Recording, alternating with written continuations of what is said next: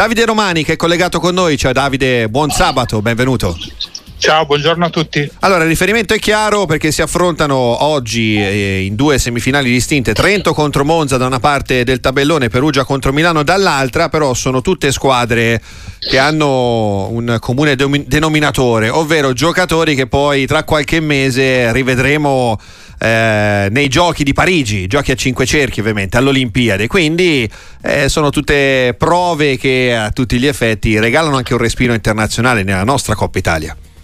Sì, assolutamente sì, questo è un eh, comune denominatore che ogni anno eh, si vede in questo evento di pallavolo Coppa Italia e quest'anno a maggior ragione nell'anno delle Olimpiadi balza ancora all'occhio questa internazionalità di questo movimento con tanti campioni che poi rivedremo a Parigi. Sul giornale ne abbiamo estrapolati quattro, ma sono molti di più perché ci sono altri giocatori che comunque saranno presenti con nazionali già qualificate, mentre all'Italia manca ancora la certezza di partecipare.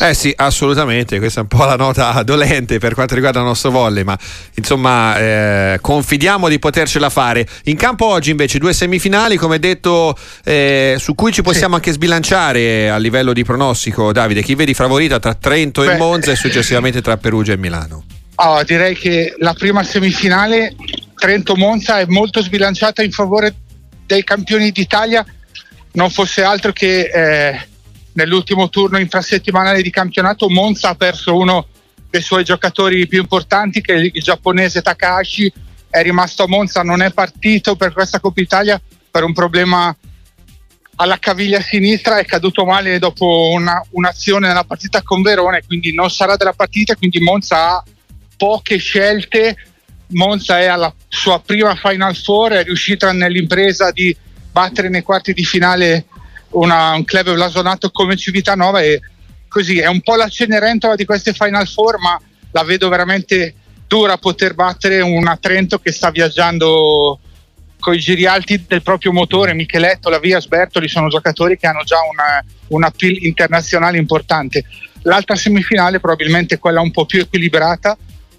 Perugia arriva molto bene a questa Final Four, ha vinto nettamente le ultime partite di campionato, non ha gli impegni delle coppe europee, sta pian pianino ritrovando Leone dopo un lungo infortunio al, al ginocchio e potrebbe utilizzarlo per qualche rotazione in battuta.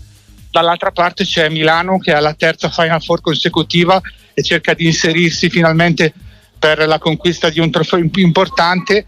Ha una rosa importante, uno su tutti Mattei Kaziski l'anno scorso MVP della finale scudetto vinta con Trento, c'è l'altro giapponese Ishikawa, eh, è un po' la bestia nera Milano nell'ultimo periodo di Perugia, ricordiamoci i quarti di finale playoff dell'anno scorso, sì. quindi insomma ci sono tutte le, le come dire, ci sono tutti gli ingredienti per godersi di una seconda semifinale aperta, molto più aperta della prima secondo me.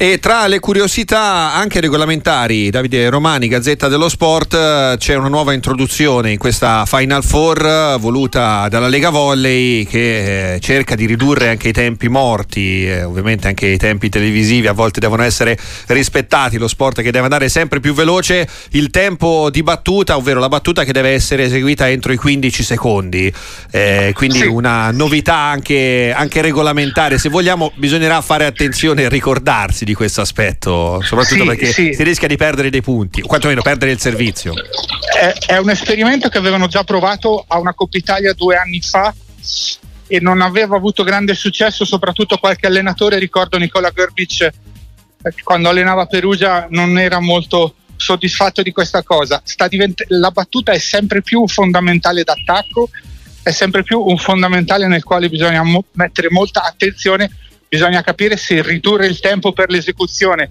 dalla caduta dell'ultimo pallone dello scambio precedente può aiutare i giocatori nell'eseguire questo gesto. Di certo il tentativo è quello di ridurre i lunghi tempi morti, eh, è, un, è, un, tentativo encomiabile da parte della Lega Volley, non sempre però a livello internazionale si segue questa linea, quindi insomma eh, la pallavolo avrebbe bisogno di una linea comune certo. per appunto ridurre i tempi. Su quello sono sposo questa scelta.